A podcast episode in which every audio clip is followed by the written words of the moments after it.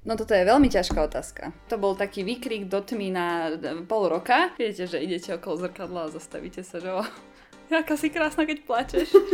Možno v 50-ke to už bude mať vyriešené. Tak minimálne sama so sebou sa o tom rozprávam. Chcem všetko hneď tu a teraz. Presne viem, že ktorou cestou mám ísť, či sa mi tá odpoveď páči alebo nie. Super, pôjdem do neba alebo do pekla, no iba produktom evolúcie. Ty vole, čo sa teraz stane? Čak mi teraz povie, že zomieram a budem tu iba posledné 2 týždne a vlastne tvoja existencia skončí. No, že minimálne tomu človeku vyčali, že sme na perách. Nepáči sa mi, lebo to ješ proti sebe. Fake it till you make it. Wow, ja to 7 celebritov ľudia. No tuto sa treba, Dominika, veľmi rýchlo upratať. Všetko zlé je na niečo dobré. Čo spája mňa a Roberta Fica? Lebo zdravie sa spája s nie smrťou. Krmím labute po voľnom čase. Ten zmysel života si asi musím nájsť. Každý je nahraditeľný. Človek sa snaží tomu vyhýbať, hej. Lebo to je najjednoduchšie a najzbabelejšie. Takzvaný Posejdonov Boštek. I was born to be free.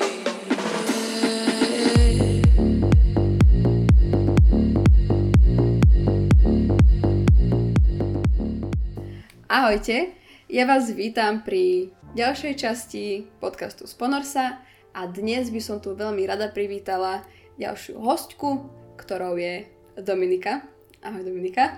Ahojte. Takže hneď takto na úvod sa nám môžeš predstaviť, nech vieme, s kým máme dočinenia. Tak ja som Dominika. Dobre, vypínam nahrávanie. Tak som dievča v strednom veku, ktoré je optimisticky naladené a akurát sedí v obývačke a rozpráva sa s bajkou. Takže toto je také predstavenie sa také veľmi v rýchlosti, hej. A keby sa tak akože máš hĺbšie do toho nejako ponoriť, do toho, že kto si, tak ako by si na túto otázku odpovedala? No toto je veľmi ťažká otázka. To keby si každý človek položil, že kto som, naozaj sa nad tým zamyslel, tak podľa mňa ten človek nedosiahne odpoveď za 5 minút, ani za 10, ani za pol hodinu. Čiže neviem.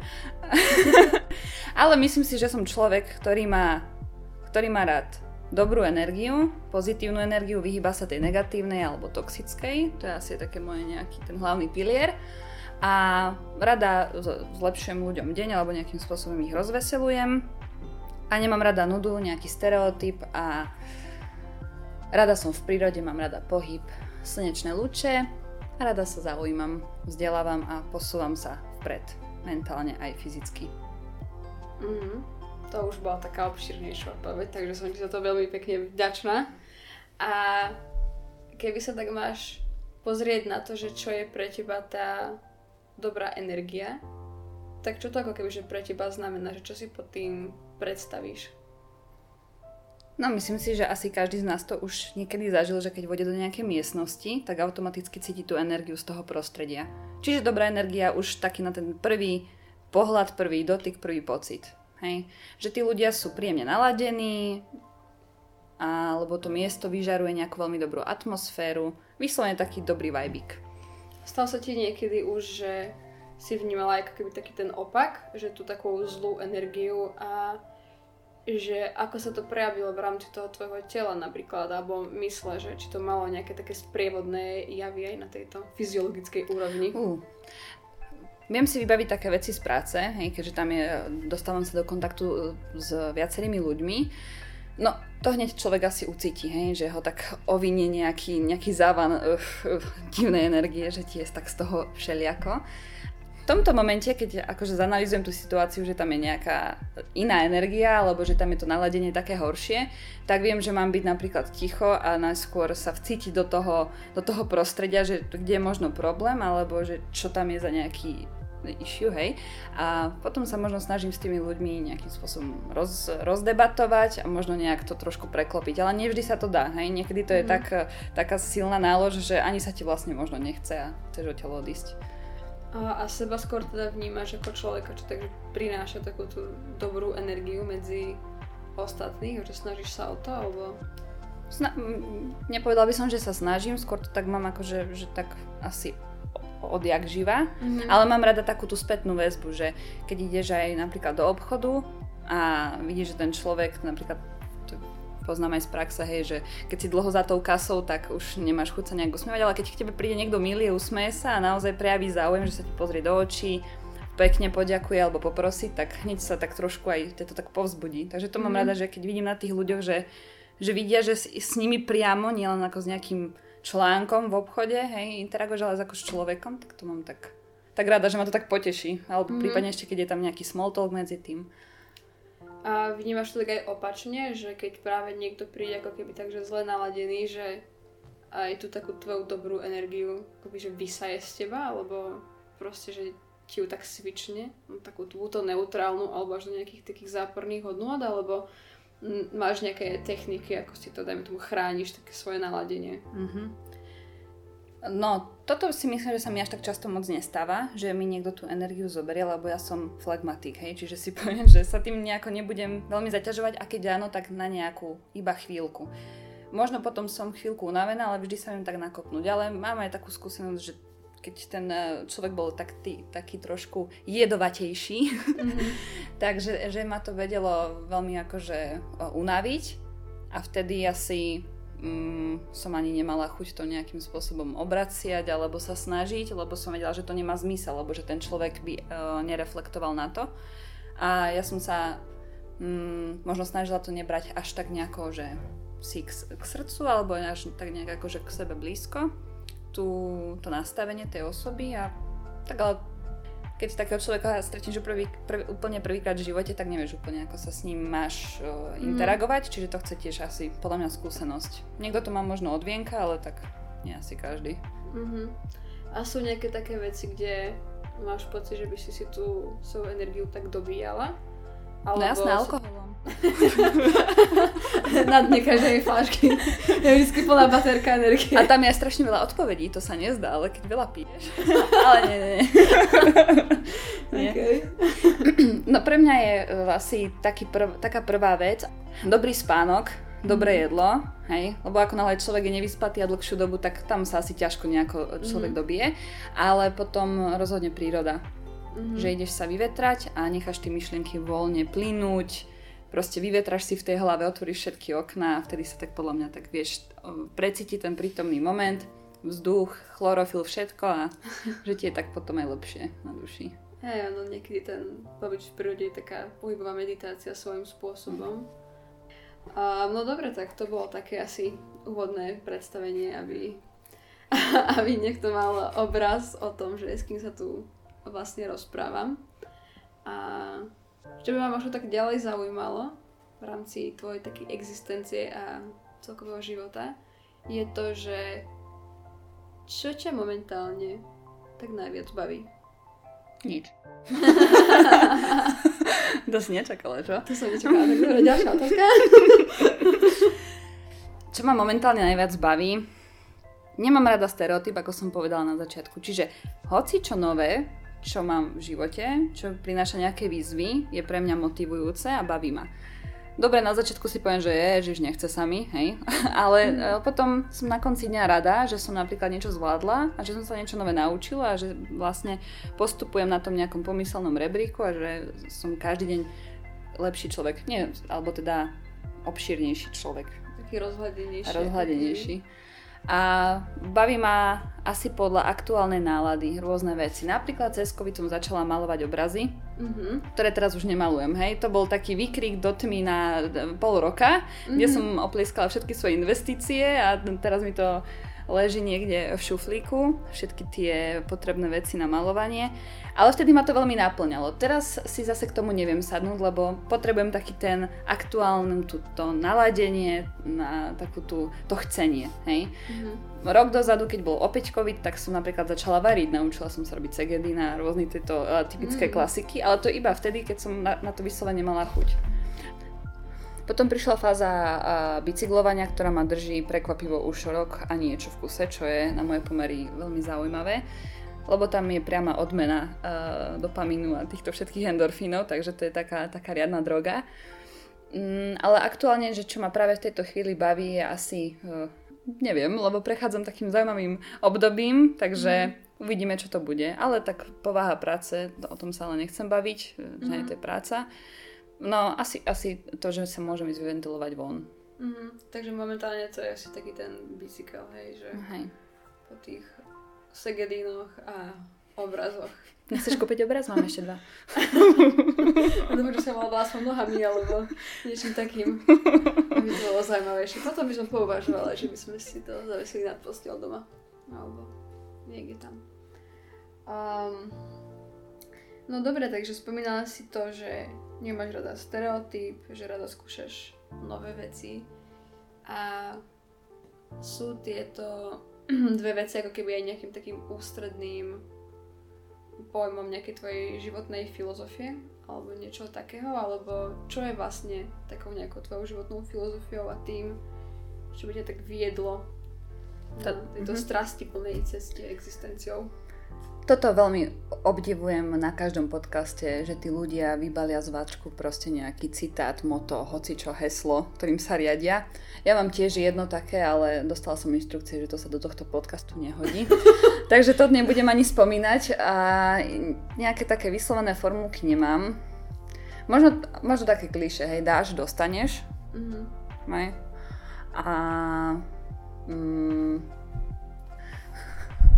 Ono to nemusí byť úplne také, že nejaké moto, alebo vieš, že také teraz citát, čo si dáš vytetovať na kľúčnú kosť, alebo na čelo, alebo proste medzi polky, ale niečo, že keď napríklad cítiš taká, že si slabá, že proste nemáš nejakú silu ísť ďalej, alebo asi každý máme také nejaké tie nižšie časti tej krivky života, takže kde tú silu ako keby hľadáš, čo ti ju tak dáva, kam sa obraciaš s tou svojou možno nejakou tou vierou a pozornosťou týmito vecami.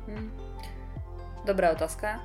Keď som na nejakom mojom dne, čo som za posledný rok bola veľakrát a nebolo to na dne fľaše, ale mentálne a fyzicky, tak to bol strašne dramakinovský moment, kedy som sa maximálne lutovala a vyhovovalo mi to. Tam asi, viete, že idete okolo zrkadla a zastavíte sa, že jaká si krásna, keď plačeš. No a čo ma vtedy... No ono podľa mňa asi príde taký ten bod, že keď je dlhodobo zle, tak jedného dňa u mňa sa proste naštvem, otočím to úplne o 180 stupňov. Hej? A nejak sa proste nakopnem. Že nevnímaš tam nejaké také niečo, že ja neviem, dobre, tak veľa ľudí sa utieka k nejakému svetovému náboženstvu alebo k nejakým vesmírnym silám, k astrológii, ku liečivým kameňom alebo ku nejakým takýmto veciam, že... No jasné, ja si vždy pozriem horoskop a podľa toho sa naladím na celý týždeň, čiže tento týždeň mi vyšlo, že budeme nahrávať podcast, tak to bude super. Ale nie. Neobraciam sa k žiadnym nejakým náboženstvom ani nejakým možno názorom od nejakých ľudí, že tak nejak sama za seba a zo svojho môjho mozgu to musí prameniť a neviem. Ešte mám k tej životnej filozofii takú jednu vec, že buď 0% alebo 100%, hej? Čiže keď dramakním, tak na 100%, keď niečo robím, tak na 100%, lebo viem, že keď to robím na 80%, tak to dopadne zle.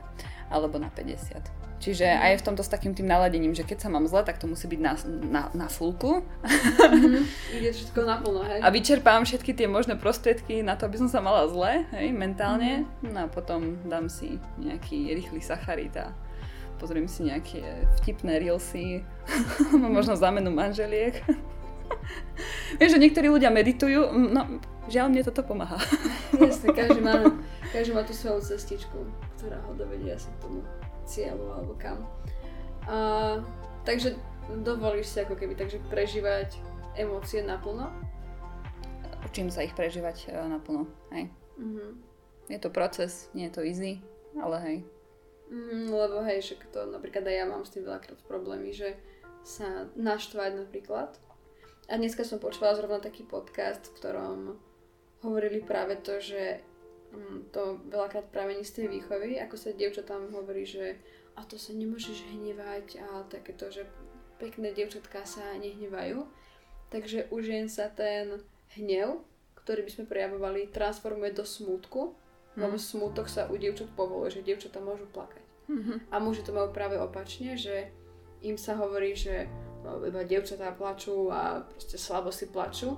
Takže oni aj ten smútok, ktorý by prežívali, majú transformovaný do hnevu. Takže myslíš si, že to tak nejako môže byť aj v tebe? Lebo napríklad vo mne to tak je, že ja som si to pri tomto uvedomila, že ja sa neviem takže nasrať, že by som teraz kričala alebo išla, neviem, hádzať veci alebo niečo robila, ale som taká, že zarmútená. Mm-hmm. Že ako to napríklad ty vnímaš? No čo sa týka hnevu, ja to mám tak nastavené, že ja viem veľmi rýchlo sa zapáliť, pre ten hnev úplne zblknúť, ale iba vnútorne. Že nekričím, nebuchám vecami, lebo to proste neviem. A ako si hovorila, tak to určite pramení z tej detskej výchovy, že tam je to zakázané, alebo to nevidíš, hej, medzi svojimi mami alebo u iných žien v rodine. Hej, je to také, ale zase nedrží ma ten hnev napríklad dlho, hej, že si poviem, že okej, toto mi za to nestojí. Iné je, keď človek cíti krivdu, tam sú trošku bujarejšie emócie, ale veľa pramení z detstva. Ale všímam si to aj na sebe, že napríklad aj požiadať o pomoc alebo hovoriť o tých pocitoch, že to sú také veci možno pre niekoho samozrejme a pre niekoho je to učenie na celý život. A sú to také veci, s ktorými sa akože tiež snažíš nejako pracovať, že keď už si ich uvedomíš, nejaké tieto skutočnosti alebo proste nejaké vzorce správania alebo ako to nazvať, takže či to je také, že to nejakú som aj riešiš ďalej. Alebo to skôr tak, že príjmaš, alebo sa to snažíš zmeniť, alebo ako sa na to pozeráš napríklad? Podľa mňa veľa závisia od toho, pri akých ľuďoch sa nachádzaš, ktorí ti dávajú nejaké to zrkadlo, alebo ktorí ťa motivujú nad sebou nejakým spôsobom sa zamyslieť. A ja to nemám nejak tak, že teraz viem o svojich možno batvoštiekoch, ktoré chcem nejakým spôsobom zlepšovať, že oni sa mi tak vždy tak vynoria. Prídu, aha, toto je to, na tomto môžem začať pracovať a vždy potom na to nejakým spôsobom zabudnem. A zase sa mi to vynorí, že nefokusujem sa alebo nesústreďujem sa stále na to, alebo nesnažím sa každý deň na tom nejako pracovať, ale takými veľmi pomalými krôčikmi, možno v 50-ke to už bude mať vyriešené. ale veľa urobia aj tí ľudia, ktorí sú okolo teba.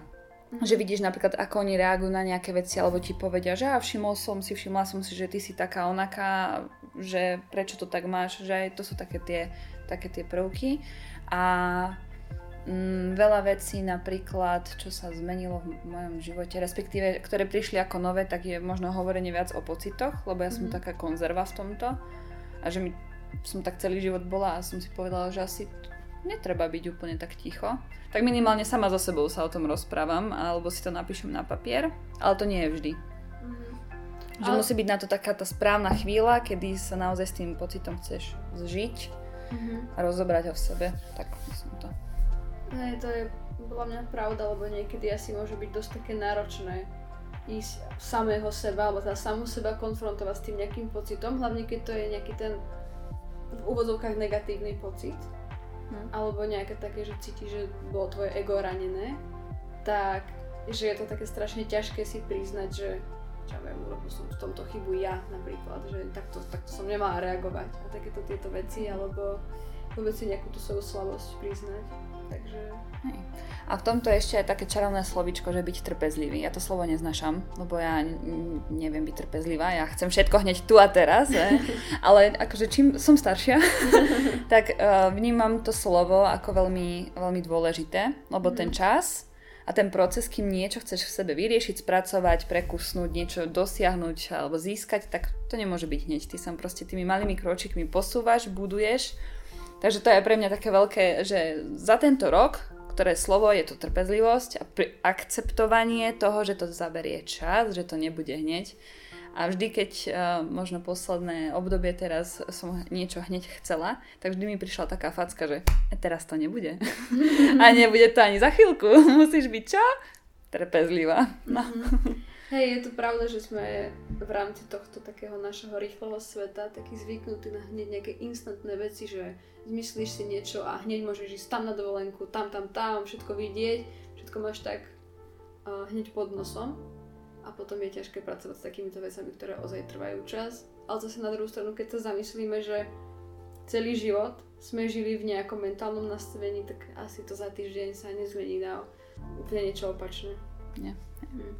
Takže mne ešte napadlo v tom, že keď si spomínala v rámci tej svojej filozofie, že nemáš ako keby žiadne také náboženstvo alebo tieto také nejaké veci, že sa obraciaš na samú seba, tak čo si myslíš o tvrdení, že všetky odpovede na naše otázky máme už dávno v sebe, len ich musíme nejakým spôsobom nájsť? Súhlasím s tým. Že... Lebo všetky nejaké problémy, ktoré podľa mňa aktuálne máme, tak pramenia z toho batvošteka, ktorý nemáme zodpovedaný. Mm-hmm. Tak by som to...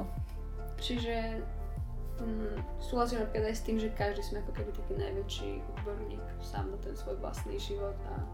Určite, hej. Lebo aj keď napríklad si na nejakej križovatke a nevieš, ktorou cestou máš ísť, tak cítiš, ktorou cestou máš ísť. Mm. Ale potrebuješ počuť názor nejakej tretej strany, lebo potrebuješ to počuť od niekoho iného, ten ti poradí, ale ty si povieš, ale ja to takto necítim, že je to tak v tebe zakorenené, len to nevieš úplne možno to počúvať, tie také tie vnútorné volania. No, lebo ono častokrát to asi nie je také racionálne, že si to nevieš úplne tým rozumom tak akože odôvodniť, že prečo táto možnosť a nie táto, ale že môže byť, že tá intuícia tam nejako je. A keď si v takýchto situáciách, na nejakom takom raz cesti, opýtaš sa tretej strany a tá napríklad si teda povie odpoveď, ktorá nie je v súlade s tým, čo ty cítiš vnútri, tak ako sa väčšinou rozhodneš? Keď som bola mladšia, tak vždy som sa pýtala, lebo som ako keby nemala svoj na to názor. Teraz už sa to trošku mení, alebo sa to už zmenilo. A možno už sa až tak moc... Ale hej, pýtam sa. A vždy, keď mi človek povie nejakú odpoveď, tak presne viem, že ktorou cestou mám ísť, či sa mi tá odpoveď páči, alebo nie. Mm-hmm. Hej, že či sa s tým... filujem. Že sa stotožňujem s tým alebo nie. To je podľa mňa taký ten šiestý zmysel, taká tá intuícia, že hej, toto je dobrý krok, toto nie je dobrý krok. A väčšinou mám také pravidlo, že taká tá prvá myšlienka, prvé rozhodnutie, prvý nápad je väčšinou je asi ten najlepší, lebo potom už človek začne môcť premýšľať, vymýšľať a už sa potom zamotá. Čiže to, čo ti tvoj mozog ako prvé, alebo srdce, duša akože posunie, tak si myslím za mňa, že to je asi takéto najsprávnejšie, že vtedy si sám so sebou ok, keď do toho pôjdeš. Čiže už tým, ako si staršia, ako keď si bola tínedžerka, dajme tomu, tak už sa ako keby, že tak viac vieš spoliehať sama na seba aj v rámci týchto rozhodovaní? Určite, hej. No dobre. A keď si teraz spomenula tú dušu, tak dám veľmi dramatické premostenie. Duša! Že aký je tvoj názor na otázku smrteľnosti? Mm. Že či na toto máš nejaký taký vyhradený názor, alebo celkovo ako na to tak nahliadaš? No, čo sa týka otázka smrti, takže asi to pojmem cez takú nejakú časovú os, hej? Do nejakých, 13 rokov to človek asi, alebo dieťa to vôbec nejakým spôsobom nerozoberá v sebe, lebo sa zaoberá svojim každodenným životom a nepremýšľa nejak hlbavo. Potom som sa dostala do takej fázy, že ok, posmrtný život existuje, super, pôjdem do neba alebo do pekla, lebo to vyplývalo z prostredia, v ktorom som sa nachádzala. Čiže taký ten kresťanský pohľad, hej? Taký ten kresťanský pohľad. Potom prišlo obdobie vysokej školy, kde sa mi pohľad úplne otočil a zistila som teda, že pre mňa toto funguje, tento pohľad je lepší, tým, že naša existencia je tu nejaká obmedzená a sme iba produktom evolúcie. A vtedy vlastne prišiel ten zlom, kedy sa ten pohľad na tú smrť u mňa začal tak preklapávať k strachu, lebo potom sa stala aj nejaká vec u nás v rodine, kde som k tej smrti bola ešte bližšie, nie konkrétne ja, ale teda nie konkrétne ja. A tým pádom sa tak človek nad tým inak zamýšľa, inak sa na to pozerá a viem, že mám z toho strach a viem, že to ešte bude dlho trvať, kým to tak postupne spracujem, že netreba sa toho báť, proste treba to prijať, je to životný cyklus. Asi tak by som to brala, že veľký rešpekt a preto aj teraz, keď ideme napríklad nejakému lekárovi iba na bežnú preventívnu prehliadku, tak som úplne že v strese, že ty vole, čo sa teraz stane, čak mi teraz povie, že zomieram a budem tu iba posledné 2 týždne a celý môj život proste ešte, no tak to, hej. Ale je tam taký ten podmas z toho, ako keby z toho malého šoku, ktorý sa nám udial v rodine a zároveň aj z takého toho z tej významnosti toho nášho života, že po smrti pre mňa z môjho akože nejakého presvedčenia nič nie je. Čiže že v podstate fuck it. Aj tak raz umriem, takže môžem robiť čokoľvek, no len škoda, že sa to nedá aplikovať. No, teoreticky by sa asi dalo. Takže tá predstava toho ničoho v tebe vyvoláva ten strach, alebo čo konkrétne? Predstava ničoho, predstava, že ďalej nepokračuješ, že jednoducho ani nevieš, ako zavrieš oči, tvoj mozog ťa vypne a nebudeš mať vedomie a vlastne tvoja existencia skončí. Mm-hmm. Takže by som bola veľmi rada, keby tu niečo po mne zostane. Či už nejaký úžasný patent, ktorý sa asi nestane, lebo moje obrazy nejdú na dračku, keďže si ho nechceš kúpiť. A dosť som mala taký nejaký vnútorný so sebou konflikt, že ohľadom sebeckého genu, hej, že ľudia proste sa rozmnožujú, blablabla. Ale teraz aj trošku chápem významnosť toho, že no tak keď už nič, tak aspoň to moje DNA, ktoré je určite najlepšie, nech sa posunie ďalej. No tak určite je, keď vlastne tvoja línia stále nejak existuje, takže asi to je v pohode. Uvidíme, ako to bude pokračovať ďalej. Myslíš si, že keby máš nejakú takú presahujúcu životnú filozofiu v rámci nejakého náboženského konceptu alebo teda nejakej takej hlbšej spirituality, že by ti to prinieslo aj taký iný pohľad na smrť a na taký ten strach alebo nestrach z nej? Určite, hej. Začias mladej éry, keď som bola žabka, chrumkáva, tak ja som sa veľmi snažila, aby som mohla ísť do neba. Ako také snaženie vyzerá? No, že som sa modlila každý večer, snažila som sa konať dobro, aj keď mi to možno nerobilo vždy dobre. Ale nesrandujem. No, jednoducho som za každým skutkom, ktorý som robila, som videla to, že to sa mi rátajú bodíky, že skončím v nebi. A to nemyslím si, že je možno dobré nastavenie, že to by malo ísť znútra, z duše a to z tvojho chcenia a nie za účelom nejakých benefitov po smrti. Ale rozhodne, keď to môžem porovnať, tak hej, bola som a mala som kľud, nebol tam žiadny stres, žiadne obavy a vlastne viac menej sa človek teší, keď počuje tie vtipy o nebe a peklu, že tam je vlastne dobré. A teraz, keď napríklad konáš dobro, ak to konáš, tak z čoho pramení tvoja motivácia k tomu? No, že minimálne tomu človeku vyčeríš úsmev na perách, alebo že mu nejakým spôsobom uľahčíš ten jeho život, alebo že ho potešíš. Že ovplyvníš ten jeho život aj možno nejakou drobnosťou pekne. Keď porovnáš tieto dve motivácie ku konaniu, dajme tomu teda toho dobra, tak akože pre mňa osobne to tak znie, že tá tvoja terajšia motivácia je oveľa bližšie k tomu kresťanskému nebu, ako napríklad tá predtým. Vieš, keď si sa napríklad že modlila a robila dobré skutky, len teda, aby si si to odfajkla, dajme tomu, a nazbierala si nejaké skóre. Takže, akože za mňa osobne, ak to môžem takto zhodnotiť, tak podľa mňa týmto správaním a takouto motiváciou sú možno, že ľudia oveľa bližšie k tomu nebu, ako takým tým počítaním toho skóre a robenia to možno z nejakého takého strachu, alebo z takých týchto motivácií. Neviem, čo by na to povedal nejaký kresťanský kňaz. Tak, že či by sa s tým stotožnil, alebo nie, ale... Podľa mňa sa to vždy tak viac ráta, keď si úprimný k ľuďom a k sebe a keď si autentický, že nebudeš sa teraz tváriť. No proste tieto dve veci. Že vtedy to je jedno, v čo veríš, v koho veríš, či neveríš. Je taký jeden koncept v buddhizme, myslím, že to je v buddhizme, ktorý hovorí o tom, že mali by sme konať dobré skutky a mať dobré myšlienky, aj keď to nemyslíme úprimne. Nepáči sa mi. Čo si o tomto napríklad myslíš? Nepáči sa mi, lebo to ješ proti sebe.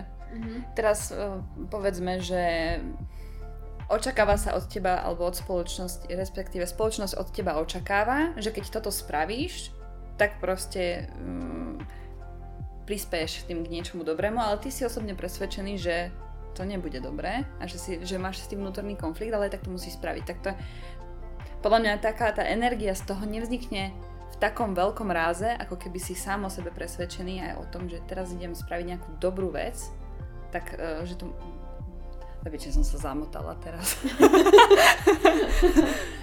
Zamotala otázku. Ok, otázka bola, že je buddhizme koncept, v rámci ktorého máš robiť dobré skutky a mať dobré myšlienky, aj pokiaľ ako kebyže ty s tým nie si stotožnený, že máš konať dobro kvôli tomu, že máš konať dobro a nie kvôli tomu, že čo si ty o tom myslíš. Že... Teraz sa zamýšľam nad tým, čo som povedala na začiatku, že pokiaľ ty o tom nie si úplne na 100% presvedčený a chceš konať dobro aj proti sebe, že či to bude mať takú tú rázovú vlnu, že či aj ty potom nakoniec tomu uveríš, že či sa to potom celé preklopí do toho dobrá, alebo nie. Neviem si vybaviť žiaden taký príklad z praxe, ktorý by som vedela na to aplikovať. Tak sa mi nad tým tak ťažšie zamýšľa. Ale hneď ako si to povedala, túto ich filozofiu, tak prvé, čo mi prišlo na myseľ je, že to sa mi moc nepáči. Mm-hmm. Nemám rada, keď ľudia sú tlačení do niečoho proti svojej, nie že vôli, ale že sa cítia v nekomforte v tom. Taký pozitívny nekomfort, ktorý ťa môže nejakým spôsobom motivovať, je fajn, ale taký, že úplne, že si ideš proti sebe, asi nie je fajn. No a potom ten taký výrok, že fake it till you make it. No tak to poznáme z praxe. Hej. Ak je za tým dobrý zámer a ideš s dobrým úmyslom, čistým úmyslom, tak podľa mňa hej, fake it till you make it. Mm-hmm. Lebo možno vidíš tam nejaký ten potenciál, ale úplne ho ešte nevieš uchopiť. A na konci dňa ho už potom budeš vedieť uchopiť, tak áno. Mm-hmm. Napríklad ja som počula aj takú vec, že vlastne všetko, čo si ako keby že o sebe predstavíme, že napríklad, čo ja viem, ja mám víziu, že raz určite budem slávna, dajme tomu, že v podstate ja už som ako keby že slávna, len sa to ešte nestalo v tom takom reálnom svete. Čo si napríklad o tomto myslíš? Wow. Ja tu sedím s celebritov ľudia. Počkaj, sa napiem. To bol iba príklad, aj to nemusí o mne, že? No podľa mňa to je presne tak, ako si zažila ty, myslím, že to bol minulý týždeň, že si hovorila, že chceš zažiť party a party neprichádzala a nejakým spôsobom vesmír, neviem kto, ti to priťahol a dal ti to priamo pod nos a ocitla si sa na neplánovanej akcii. Takže si myslím, že pokiaľ veľa takýchto úspešných ľudí to už majú v sebe od malička, že vedia, že budú slávni a oni si už za tou cestou idú, že to tak cítia podprahovo, že toto je môj osud a ja to tak vnútorne cítim, že teraz keď zaberiem v tomto smere, tak raz budem slávny. A napríklad ja som v živote takýto pocit nemala, ani že budem vzdelaná alebo že budem mať dobrú robotu, proste vždy to bolo také neutrálne, a však nejako bude. Mhm. Ale tak niekedy prídu také asi aj s hormónmi a keď je nejaký disbalans, tak chceš byť princezná a roková hviezda, stále mi to nevychádza. Každý týždeň iná žena. Full package. Milión osôb v jednej, no. Oh. Ale podľa mňa vieš si ten svoj osud ovplyvniť. Že myslíš si, že keď sa dajme tomu teda takto, že rozhodneš pre niečo, dám to teraz na teba, aby to nebolo na mne, že ja si tu o sebe niečo hovorím, že ty sa rozhodneš, že budeš slávna, tak že začneš akoby, že aj možno aj podvedome robiť nejaké kroky, ktoré k tomu smerujú, že ty to možno že až tak úplne nevieš vedome, ale že ty tvoje nejaké rozhodnutia alebo také niečo, že si môže k tomu smerovať. Myslím si, že hej. Napríklad od malička som svojím spôsobom chcela byť, nie že nezávislá, ale taká akože nezávislá. Okay.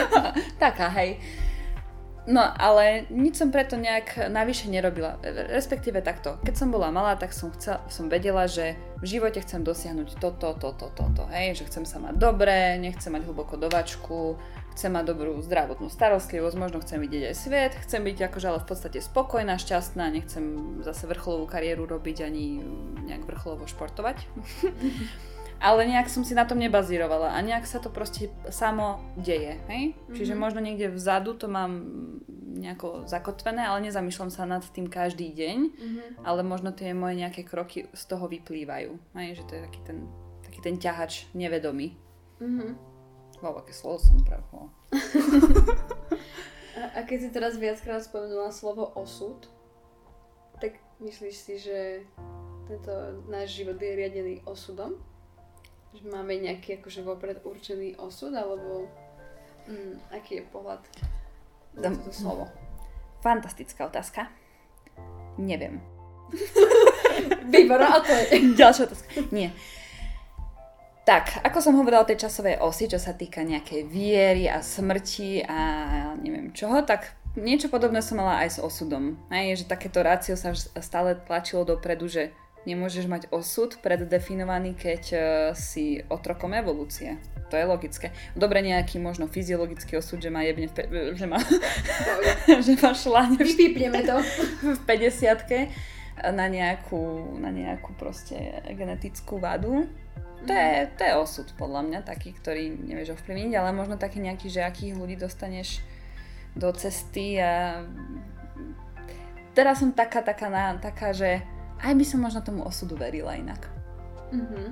Že mám takéto rácio, ale niečo mi tam tak akože našepkáva, ale aj predtým mi našepkávalo ako som okusila Darwinovú teóriu, že no, niečo na tom bude. Mm-hmm. A neviem to nejakým spôsobom popísať, ale vždy som si tak akože dávala tak ruku na hlavu, že všetko sa deje pre niečo, alebo tieto všetky frázy, ktoré mi išli hore krkom, ale ono to fakt to má niečo do seba.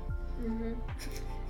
Že vnímaš to tak, že keď sa napríklad spätne pozrieš na nejaké udalosti v tvojom živote, že tak teraz si hovoríš, že mali svoj význam, aj keď si ich v danej chvíli vnímala ako že najhoršia vec na svete, alebo takto, hej?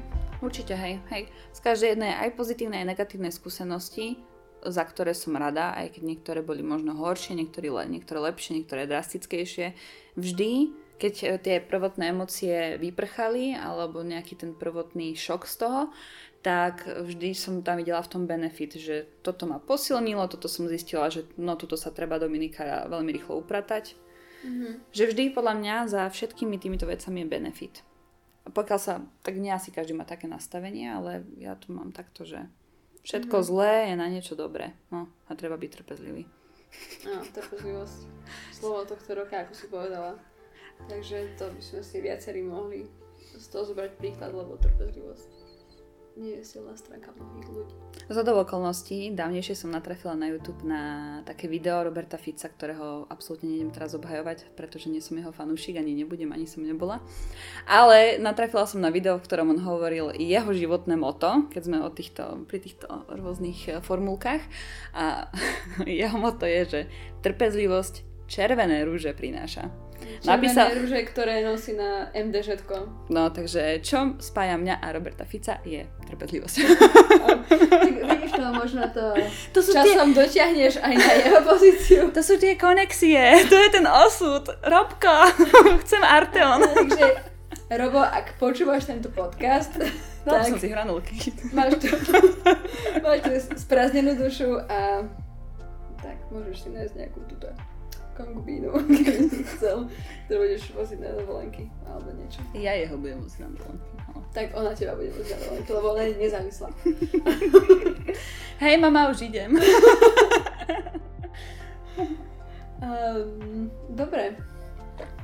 Tak asi nemám teraz žiadne efektívne premostenie, tak sa ťa len opýtam, že máš momentálne v živote nejaký sen alebo sny, alebo celkovo, že ako sa staviaš k dávaniu si snov, cieľov a takto?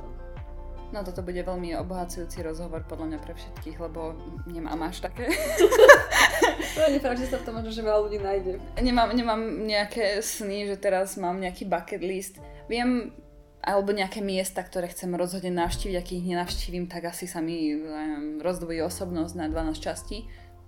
Ale na každý mesiac je tam. Ale viem, čo by som chcela. Chcela by som byť zdravá, lebo zdravie sa spája s nie smrťou. Čiže nezomriem, hej. Čiže to je prvá vec. A hlavne, aby tam bolo šťastie, spokojnosť a láska. Tieto pilieriky by som bola veľmi rada, keby mám aj teraz, aj zajtra, aj o 25 rokov neskôr. A aká bola otázka?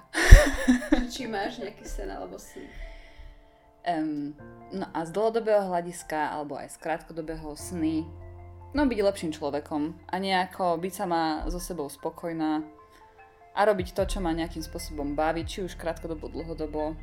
Vidieť možno svet, je mi jedno kde. Tak akože tak neutrálne, flegmaticko. Ale zase nechcem byť nejaká statická a byť na jednom mieste, ale konkrétny sen asi také, čo má asi každý, hypotéka, deti, leasing. Hej, to potom tužím. No hej, to je sen každého malého človeka. Ale nie, akože podľa mňa je to taká dosť dobrá odpoveď, pretože také tie externé sny a ciele, tak to je také, že dosiahneš to a máš uspokojenie možno, že na chvíľu a potom chceš niečo ďalšie a vlastne práca na tom byť dobrým človekom je celoživotný proces, takže máš cieľ, ktorého sa môžeš venovať celý život. Takže, no, takže v pohode. A ešte k tým teda snom, tak sú, toto boli nemateriálne, ktoré majú u mňa veľa väčšiu váhu ako tie materiálne, ale aj tie materiálne sú dôležité. Áno, dostávame sa k tomu. Nebudem hovoriť, že nie, hej, ale teda tieto tie duševné a také tie vnútorné u mňa sú naozaj na prvom mieste. A keď sa mám vyjadriť k tým materiálnym, lebo keď sa napríklad predstaví dovolenka, návšteva nejakého miesta, tak prvé, čo si predstavím, je ten pocit, že ako sa tam budem cítiť a nie, že koľko dám fotiek na Instagram, alebo asi tak to mám nejak. Ale napríklad, čo sa týka mojej práce, tak tam mám tiež taký nejaký taký materiálny, nie finančný, ale taký materiálny motiváciu a sen, že napríklad má dobré auto. Je to úplne možno pre niekoho hovadina, ale netužím po nejakej kariére mať nejaký vysoký nejaký stupienok, že pane Bože, teraz ma tu ovievajte VR. Mi hlavne stačí kvalitné auto a nech je hlavne firemné a nech to má veľa koní. Dobre, no však... Pohodne. Ale nie však. No, zatiaľ chodím MHDčkou a... Koľko má MHDčka koní? Strašne veľa. No, vidíš to. A máš to. A máš to iba za 200 eur ročne. Paráda. Ja chodím na čierno. A teda... Dúfam, že nepočúva nejaký revizor. Ale nie. Je to podľa mňa fajn mať aj také sny a ich nemať aj hocičo, čiže... sa len zaujímam. A ty som povedala, že podľa mňa je dobré, že toto a toto, ale tým som to vôbec nechcela hodnotiť, aby to nevyznilo tak, že to chcem pritakávať alebo nepritakávať na niečo. Ešte by som chcela dodať, že keď vidím na sociálnych sieťach, ako niekto si chodí na meditku a niekto teraz sa nejako spirituálne obrodil, tak vo mne to väčšinou vyvoláva úzkosť, lebo ja som taká, že neutrálna, kopem do kameňov, krmím labute vo voľnom čase. A on si hovorí, že do čerta, kedy to tí ľudia stíhajú a ako to robia, vieš, že... A na druhej strane to je také, akože vždy taká pripomienka je pre mňa, že treba sa spomaliť, všetky tie veci, ktoré ťa obklupujú každý deň, práca, blbosti, to treba akože odsunúť a treba sa venovať aj sebe. Že to mám taký ten reminder, takú tú pripomienku, že dobre, toto ti niečo hovorí, aha, tak dneska si daj kľudový večer, nemyslí na nič, napríklad. Hej, a ak môžem opäť povedať svoj postreh k tomu, aby to zase ale neznelo, že to idem hodnotiť alebo niečo, tak mi k tomu napadá to, že možno ako vidíme, napríklad na tých sociálnych sieťach, strašne veľa životov tých iných ľudí, tak sa s tým potom mnohokrát takže porovnávame a myslíme si, že to, že niekto robí, napríklad dajme tomu tie meditácie alebo tie hocičo, takže to musíme robiť aj my a potom ako keby, že sa odpojíme od toho, že čo naozaj my chceme robiť, lebo vieš, že tak meditácia nemusí byť len to, že niekde sedíš a máš zavreté oči alebo pozeráš sa na plameň sviečky, ale pre teba to napríklad môže byť ten bicykel. Keď si tam vieš zresetovať hlavu a je to úplne rovnaká ako kebyže splnená úloha týchto dvoch rozdielných v podstate vecí. Takže... môže to byť také, že sa potom veľmi porovnávame a to nás tak ako keby, že odpája od tých samých seba, od tej našej intuície. To sme už teda tiež spomínali. Súhlasím. Tak to ja niečo povedala. Dobre, takže opäť bez premostenia otázka. Čo považuješ za taký nejaký, že zmysel života? Či už svoj, alebo tak objektívne, alebo aj, alebo proste hoci ako, čo sa ti k tomu ako kebyže vynorí. Úprimne? Jasné. No, ako som načrtla už na začiatku, tak ten zmysel života si asi musím nájsť. Lebo je to dosť, možno keď sa človek tak trošku nad tým viac zamyslí, v mojom prípade, tak tá emócia sa prehlbí a ten zmysel života až tak moc veľmi nevidíš.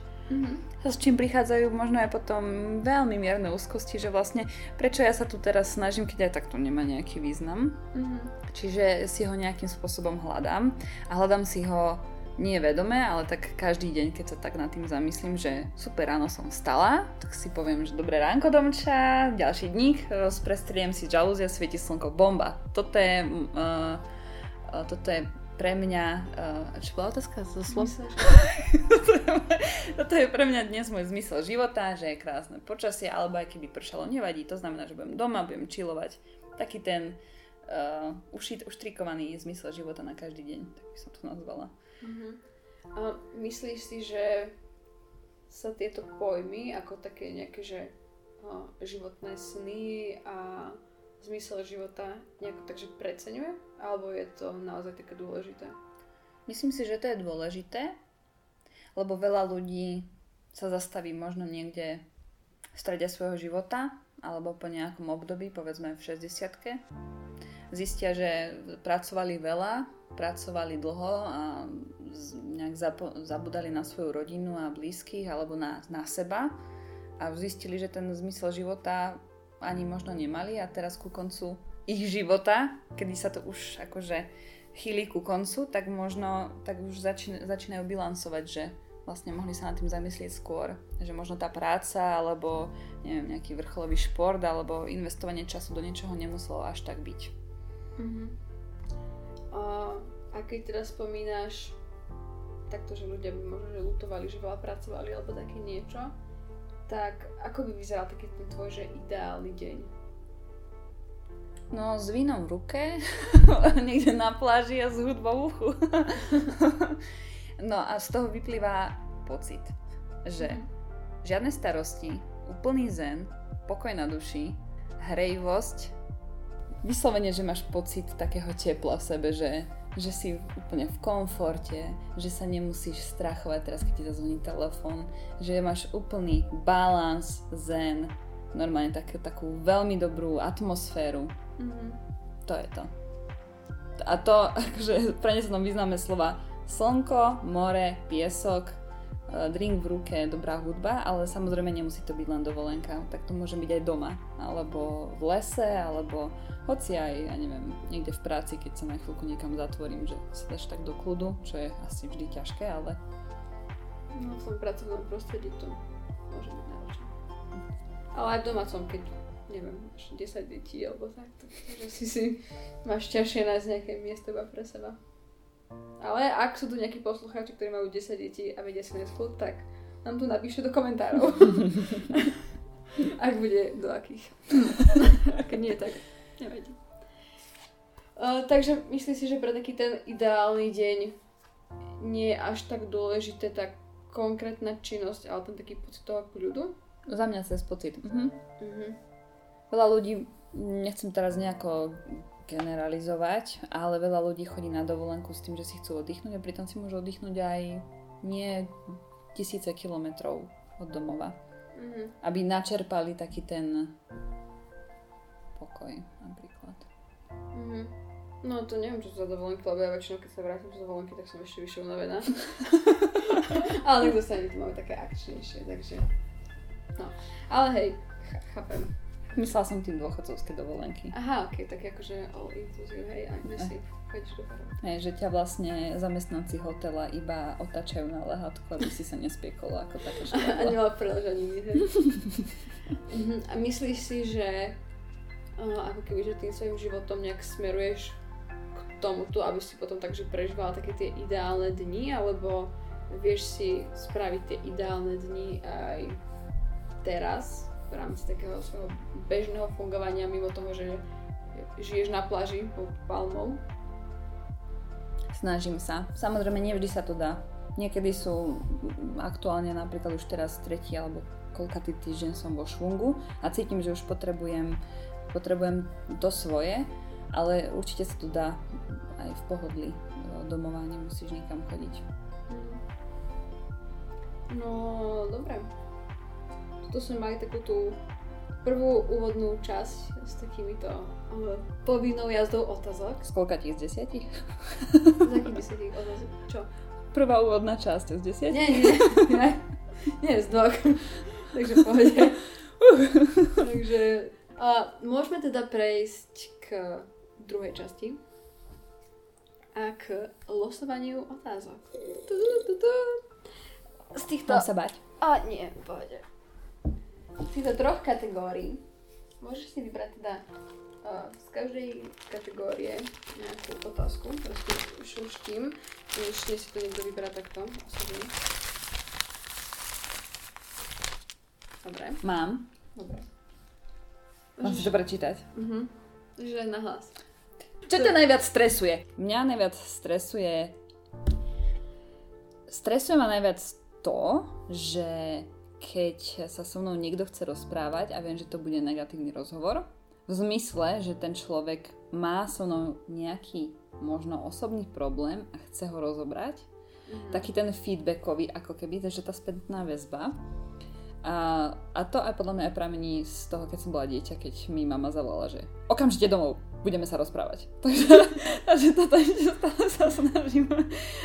Že nie vždy to je zlé, lebo väčšinou vždy idem do toho, že aj, niečo sa stalo, niečo som spravila, niečo som zle spravila a pritom to väčšinou 90% prípadoch to tak nie je, možno aj v 95%. To je jedna vec. A druhá vec, ktorá ma stresuje, je keď ide niekde o čas. Je to možno taká halus, ale keď pozerám nejaký film alebo seriál a ide tam o čas, že idú vylúpiť banku alebo že teraz niekto niekoho prichytí a oni to tak tam napínavo akože sa tam nejako čmochtia a nevedia to vyriešiť, tak ja idem úplne, ja musím prepnúť. Ja normálne musím prepnúť, ja to neviem dopozerať, lebo ja som úplne nervózna a toto mám potom aj akože aj v živote, hej, keď mám dohodnutého lekára 14:30 a neberiem až 14:30, ale už je 14:45, tak ja už som taká nervózna a vystresovaná. Nie, to je nervozita, to je iné. To je aj to možno netrpezlivosť. Ďakujem, takže chceš mi robiť psychologa, hej? No, toto ma najviac stresuje. A samozrejme, keď ti príde výpis z účtu. To je druhá vec. Nedoplatok za elektrinu. Alebo keď nevieš zasvietiť potom. Nakúpiš sviečky a vybavené. Hej. Že si tváriš, že máš romantiku doma. A potom sú to také tie zdravé stresy, že keď ideš napríklad niečo prezentovať, rozprávať pred nejakým väčším publikom, alebo máš ukázať, čo vieš, tak to sú také tie, nazvala by som ich zdravé stresy, lebo tam ten adrenalín tak robí asi svoje, ale to sú také bežné. A keď si vravila, že teda stresujú tie nejaké také konfrontácie s inými ľuďmi, tak keď ty máš na niekoho niečo, čo by dajme tomu bol, že negatívny feedback na ňo, tak do tejto konfrontácie ideš, alebo to nechávaš tak nejako, že na to príde reč, alebo nejak to vyhnie, alebo niečo? No záleží asi aj, čo to je. Mhm. Napríklad z pracovného hľadiska sa snažím, keď viem, že tú spätnú väzbu musím dať, lebo inak sa ten proces nezlepší a bude to ešte horšie, tak sa snažím vždy tak mierne, ľudsky, empaticky, pozitívne toho človeka prichystať na to, že ideme niečo vážne riešiť, ale bude to v pohode. Mm-hmm. Nemusí sa dopredu veľmi strachovať, stále je to iba práca a proste niečo, tak každý je nahraditeľný. To vôbec nie je stresujúce.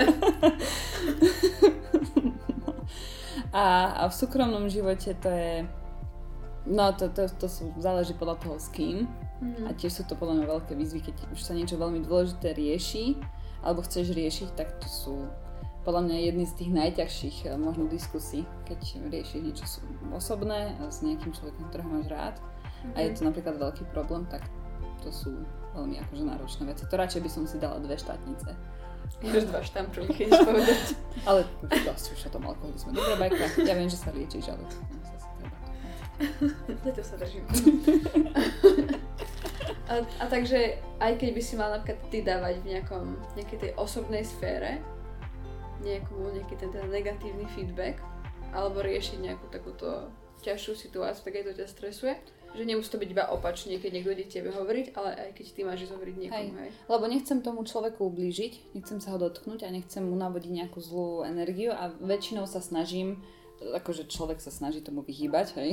To je najjednoduchšie a najzbabelejšie, ale keď už je pritom tak nejak cez svoje vlastné pocity a cez seba nie ísť nejako útočlivo, že och, Jožo, ty si teda ale krepaň, hej, no. Nejaké nárečie. No, takže tak. No dobre, tak týmto môžeme prejsť na druhú kategóriu otázok. Toto je stredne ťažké? To nie je ťažké, to sú proste len druhá kategória, fialové. Aký druh sexu máš rada? Alebo aj takéto otázky. Nie, že by som to nevedela. Ako prežívaš používané toalety na nových miestach? No, vidíš to. So close. Ako prežívam používanie toalety na nových miestach? No. Ak sa jedná o benzínku, zle. Mm-hmm. Ak sa jedná o hotel, dobre. Mm-hmm. Čím som staršia, tým to menej prežívam. Mm-hmm. Lebo počula som, že viac ľudí má také problémy, teda aj z nejakého môjho okolia, že oni keď idú na nejaké nové miesto, tak oni skrátka sa nám proste nevykakajú. Mm-hmm. No, hovorím, benzínka zle, hotel áno. Aha, takže keby som na nejakom road tripe, kde chodívate veľakrát na benzínky, tak vybuchneš, že? No, úplne by ma roztrhalo. No tak samozrejme, že tak ten človek urobí, čo má. Len podľa mňa s takýmto posvetným úkonom sa spája aj... No, že človek musí mať takúto svoju atmošku, takéto, aby to vedel precítiť, lebo však v konečníku, neviem, či viete, máme strašne veľa nervových zakončení, čiže to nie len tak. A keď v strese ideš na veľkú potrebu, tak potom aj ty si taký, že nebolo to fajn. To je pravda, ono vlastne asi to má súvisť s tou evolúciou, že sme pritom takí zraniteľní, keď si niekde v takejto pozícii s vytrčeným zadkom. Nikdy nevieš, kedy oštep ti skončí v ľavom zadku. Kedy po tebe skočí nejaký lev alebo niečo, takže asi na to potrebuješ mať také safe place, aby si sa vedel dobre uvoľniť. A asi to súvisí aj s tým vegetatívnym nervovým systémom. Takže ale nemáš to tak, hej, že čo ja viem, máš frajera, ideš nemu prvýkrát a teraz na teba príde nejaká potreba, alebo čo ja viem, ideš tam na 3 dní prespať na celý víkend a že nesieš si to až domov. No jo, tak. To je úplne bežné a štandardné, že to má tak každý, že prvého pol roka strúhaš absolútnu princezničku, ktorá je skoro ako jednorožec vo všetkom. Hej. No nemáš tam ten svoj komfort a nechceš, lebo je to chulostivé, ako si povedala na začiatku, že nechceš, aby si bola úplne prezradená. Ale je to také, že vlastne, že nejde ti to, alebo že držíš to, alebo to proste tak, že slajduješ po bokoch. Keď akože ideš sa vyprázdniť, ale že začneš to dávať tak, aby to iba nebolo počuť, ale že, že vykonáš to. Slajduješ po bokoch. Vieš toho záchodu, aby to netluplo. No ja tam dávam toaletný papier napríklad. Aha. A to je 2 v jednom, lebo tým pádom nemáš ošpliechaný zadok od vody. Takzvaný Posejdonov Boštek. No dobre, to na tej benzínke by asi nemuselo byť úplne príjemné, ak by tam niekto predtým neviem čo robila, aby ti to odsapala riť. No. Okej, dobre, tak vidíš. Toto boli dobré otázky. To bolo také na uvoľnenie. Neviem, či to nemali byť tie posledné. Tak teraz ideme na tie stredné, možno ja neviem, už sa mi to pomýlilo. Ale páči sa mi, milujem žrebovanie. Ako napríklad v lotérii očkovacej, v ktorej som nič nevyhrala. No nie, alebo v kastovku. Na súčasí. Fantastická otázka na záver, milí poslucháči. Si stále v kontakte s niekým zo základnej alebo strednej školy? Nie som. Haló, zo strednej? To som povedala na skál. Odchádzam, vypínam to. Milí, drahí posluchači, ja som v kontakte stále s niekým zo strednej školy a je to táto krásna bytostka, ktorá sedí oproti mne. Jej meno je Barbora. Johana je moje stredné meno. Hej. A zo základnej školy asi iba s jedným človekom. A podľa mňa to je taký ten prirodzený vývin tých vzťahov, že ten človek sa nachádza v inom prostredí. Kto vie, ako by to bolo s nami, keby keby si ostala napríklad v Ružomberku alebo nejako. Ale vtedy sme aj, podľa mňa sú také vzťahy také, že nechcem ich nazvať prvoplánové, alebo také, že dlhotrvajúce. Tak ja si myslím, že máme ten dlhotrvajúci, lebo aj keď sa napríklad dlhšie nie sme v kontakte, alebo nemáme čas, alebo proste niečo je, tak vždy keď sa stretneme, tak to nie je divné, alebo že teraz čo si s ňou poviem, bože, zase, vieš. Lebo ja osobne to pri niektorých ľuďoch mám. A pri tých zo základnej a strednej školy, alebo tak vo všeobecnosti? Vo všeobecnosti, hej. Že s niektorými ľuďmi, keď sa dlhú dobu nevidíš, tak je to také, že stretneš ho v obchode a radšej použiješ inú uličku, ako som urobila naposledy. A strašne som sa modlila, aby som tú osobu nestretla a potom akože sme sa minuli v tej uličke, len našťastie mám taký fígel, že keď sa nekúkáš do toho ksichtu, tak on si ťa nevšimne. Aha. Hovorím, je to zbabelé, ale no. Účinné.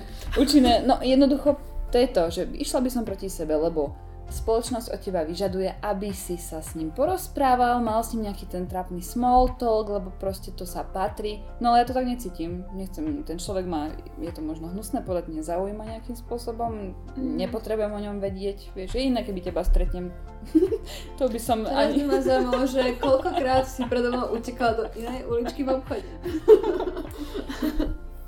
Čo? Nemôžeš nejako? To je rodná otázka.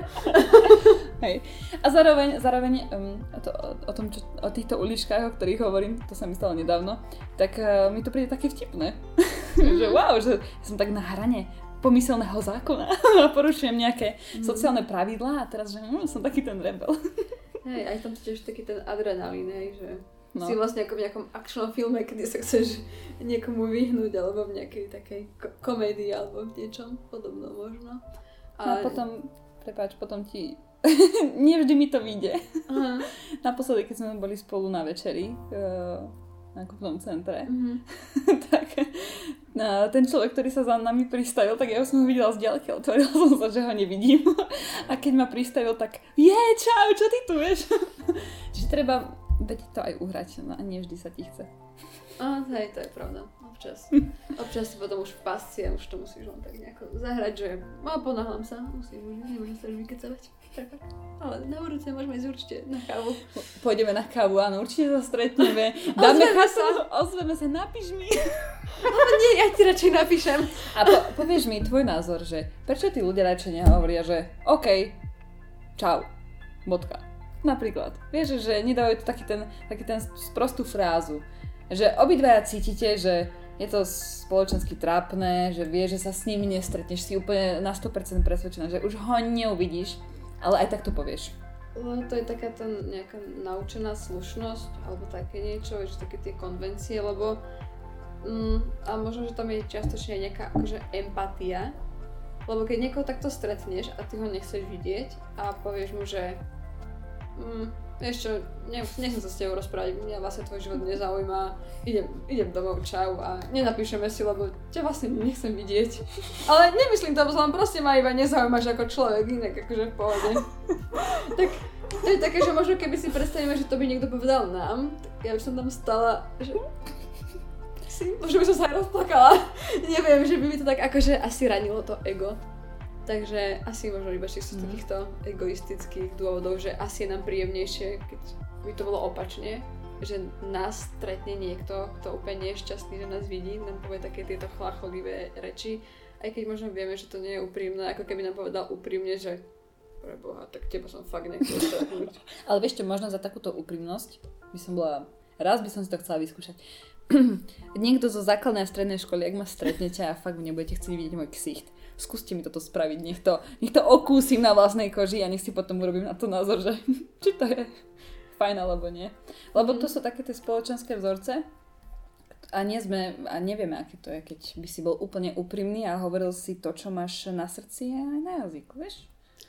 Ja, keď si predstavíš, že to tak napríklad majú veľakrát deti, oni ešte nemajú tieto spoločenské filtre. A oni ti povedia úplne, že hocičo. Akože je to iné, keď ti to povie decko, lebo to tak asi všetci vnímame, že dobrá detská úprimnosť. Ale že keby to tak všetci máme až do smrti, túto úprimnosť, tak možno, že by bolo kebyže svet možno trochu také, že lepšie miesto, lebo by sme si vlastne neklamali. Súhlasím. Ale možno aj tie priateľstvá, že by sme mali veľmi málo priateľov, kamarátov, lebo by sa vyfiltrovali všetci. Že tí praví by ostali, lebo tí by zniesli túto dávku. A ja to som nepýtala tú istú, vieš, že by ste to boli také akože vzájomne úprimní. No. A nie len, že by si ty chodila nakladala na ostatných, ale že... Hej. Niekto by teba nechcel vidieť, že nechcem ťa vidieť. No tá úprimnosť je dôležitá. A podľa mňa to aj teraz už tak častejšie vidno, keď čím sme staršie, hej, že tí ľudia sú tak pomenej úprimní, že tak spoločensky sa snažia všetko zaobaliť. Vieš, že lebo sa to patrí, lebo je to nejaká predpísaná, nepísaná norma. Hej, môže byť, ale zase ozaj druhá vec je to, že keď sa niekoho na niečo aj pýtame a povieme, že povedz nám, to je úprimný názor a on povie nejaký názor, čo napríklad nie je stotožnený s tým našim názorom, tak veľakrát sa nás to dotkne a pritom sme chceli počuť ten úprimný názor, takže možno, že ako keby, že niekedy nie sme ani pripravení na tú úprimnosť my sami, čo je možno, že iba vec zvyku. Súhlasím. No. A zvyk je železná košeľa. Hej, no tak neskačte s ním do vody, lebo vám hrdzavie. Múdrosť. Na záver. Ešte by som sa teda takto úplne na záver chcela spýtať, že... Nie, nepijem. Preto je obvious celého tohto rozhovoru. Ale nie, chcela som sa spýtať, že... ako by si to takto celé nejako zhodnotila? Ako si sa napríklad cítila, alebo všetky takéto nejaké veci, dať nejakú poslednú bodku na záver, posledné slova, ktoré by ťa mrzeli, možno keby ich nepovieš, alebo neviem, možno aj nemrzeli, proste iba niečo povedz. Hranolky s nutelou sú najlepšia vec na svete! Nie. Bol to veľmi dobrý rozhovor, veľmi dobré otázky. A takýto rozhovor by som dopriala každému jednému z nás, lebo sa nad vecami nie že prinútiš, ale aj chceš zamyslieť. A podľa mňa normálne teraz cítim, ako ma bolí hlava, mozog teda. Používam iné cestičky, iné dráhy, tým pádom inak premýšľam, čo je super obohacujúce. A obdivujem všetkých tých tí podcasterov, Spotifyerov, aké sú ešte tie pozície pracovné? Neviem. Všetkých rozprávačov, ktorí hovoria svoje názory na svet a nejak sú tí mienkotvorcovia, alebo nie je to ľahké. A mám z tohto dobrý pocit, už ma prestala bolieť oči. To je ma bolí na začiatku. Aha, si na mňa nemala pozrať, ja už si zvykla. No nie, z toho, už teraz už je tak šerot mám. Ja už ma nevidíš. Nie, naozaj veľmi pekne ďakujem za tento rozhovor a dúfam, že aj ostatné budú menej dobre tak ako tento, lebo to bude určite najlepšie. Úprimne? Ešte nechcem to počuť. Hej. No dobre, tak to bolo všetko, hej, čo si chcela povedať na záver. Veď dokopy som nič nepovedala, proste ďakujem a som rada, že som tu mohla byť hostkou. Dobre, tak ja ďakujem tiež tebe, že som vlastne mohla prísť ku tebe a nahrať to u teba. Pokiaľ by chcel niekto darovať štúdio, tak kľudne môžete. A keď nie, tak nevedím. Prídem k vám na návštevu, keď sa budete chcieť zúčastniť tohto rozhovoru, lebo ja doma nemám miesto. Každopádne teda, ďakujem ti veľmi pekne, že si sa podelila o svoje myšlienky, o svoje názory, pocity a také ten svoj pohľad na svet. A ďakujem aj vám, ktorom ľuďom, možno plus minus, neviem, že plus, ktorí ste prešli až sem a dopočúvali ste to do konca. A... Ešte by som chcela pozdraviť moju mamu. Tak aj ja moju. Čau, mami. Pozdravujeme aj vaše mami. Kľudne im to pustíte. Dobre, ale chcela som teda povedať, že prajem ešte pekný zvyšok dňa, alebo ktorejkoľvek časti toho 24-hodinového cyklu. A zatiaľ sa majte krásne a papík! Čau! Nenahralo to. Do piči!